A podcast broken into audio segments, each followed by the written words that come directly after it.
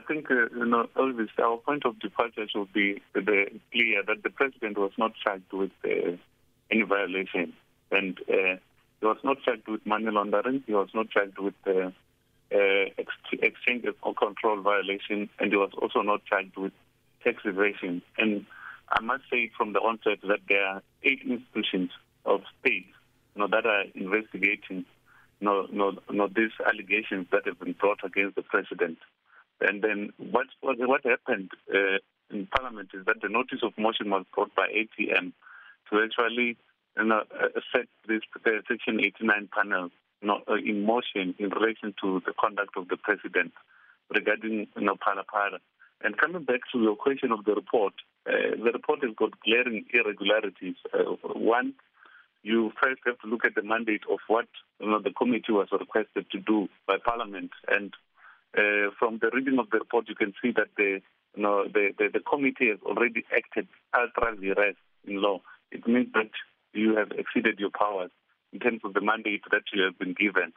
And in terms of the report, if you, uh, you know, inspect it carefully and read it thoroughly, you will see that in paragraph 69, they indicate that they rely on hearsay evidence without actually what in court we uh, you know we prefer to call viva voce evidence, which is evidence that can be interrogated. And then the question of mandate, they deal with it in paragraph 75. And then uh, in section 78, they indicate the kind of information that they've interrogated, which are sworn statements, you know, unsworn statements, uh, statements by political organizations and press releases. And, you know, it begs no question that, know, those, that, that information, you cannot test that type of information and interrogate it and put it under cross-examination. And there was there, there's a critical part of the report that makes a huge concession that the information from the South African Reserve Bank and the South African police was not brought forward for the committee to actually look at. And mm-hmm. that that on its own, uh, Elvis, is already you know, critical. I practice law on a daily basis, and I can tell you that there's no no court that can find that uh, that report uh, you know, can test, mm-hmm. stand the test of time. Now, we just spoke to SATU, and they, and they say that the panel made findings based on hearsay evidence in circumstances where the evidence is wholly inadmissible. And that's exactly what you are saying as well.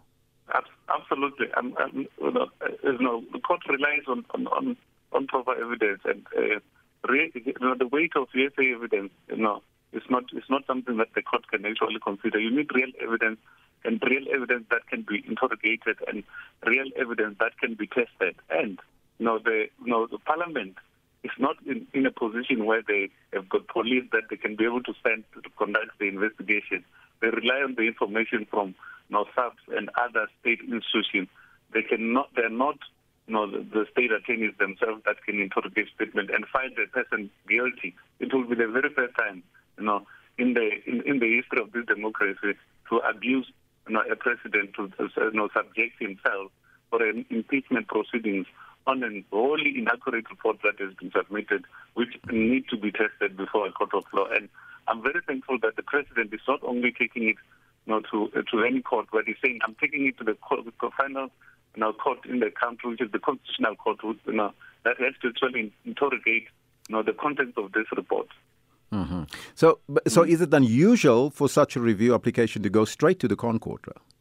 Yeah, normally, normally we'll take it to the High Court. No, normally, you know, uh, no reviews you take it to the High Court. But I think the president is this time, due to uh, the kind of you know, pressure that he's facing, he, he knew that if he would take it to the High Court, he would just open yet many two gaps that are going to bring bring a lot of appeal, and it, it will create a lot of uncertainty, you know, for his you know, president.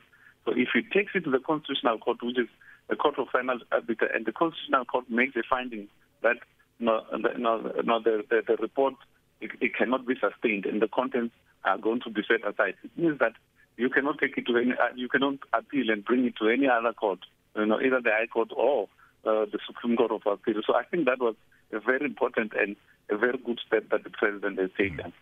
What should have happened in this case, or what should be the way forward now? Because it, it seems like it is clear whether it's not clear whether there will be further investigations by the law enforcement agencies. Because we, we heard that there's investigations happening, but but the, the report is already out that indicate that the president may have a case to answer. No, look, uh, no, Elvis, and uh, but, uh, no, let's not mislead ourselves here and get carried away. The eight institutions of state investigating no, uh, this this report has, has not made yet a finding. Yes. No? And there are cases that are open. That those cases are still pending. And then when if you you, you do the parliamentary process and remove the president and is found not guilty later, then it means you put the cart before, before the horse.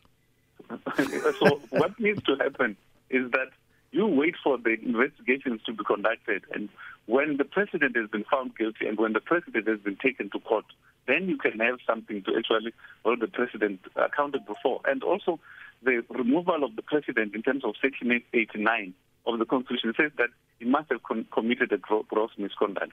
You know, and, and, and, he must have done that deliberately. And are, are we finding it in this case? I don't think so. So you have to no, no, no, to wait for all the processes to be followed, and the parliamentary process is the last process. And so, what is strange in this matter is that we start at the end and put the cart before the horse and say, no, the president has been guilty based on that report. That is reviewable, no, mm-hmm. like, you know, in law, without a doubt. Then you want to remove the president on that basis. I've never seen it mm-hmm. in any constitutional democracy. When I make a comparative analysis in the world, I've never, never, never seen that. So, what are the prospects of success for the president when he takes this matter or this report on review? The, the, the prospects of success of, of, the president are very high, you know, uh, you know, and and and it's very much important that we must, you know, caution must be exercised because the constitution is very clear that every accused person must be presumed innocent until they're proven guilty. And this is not happening with the president. The president has already been found guilty in the court of public opinion what about the, you know, the rules of natural justice? What what about the principles of how the alteram partem rule? You know, and, and, and, and those are very, very much important because your principle in law of Audi alteram partem rule is to give you know, the, the person enough opportunity to you know to come and show their their side. And when they've shown their side, then you can be able to make a determination and and say that there's a prima facie you know case you know for that person to answer because how do you determine a prima facie case in law, you know, Elvis? It's when you've you know, interrogated the evidence and you put the person in the box and you make a determination in an open court of law, by the way.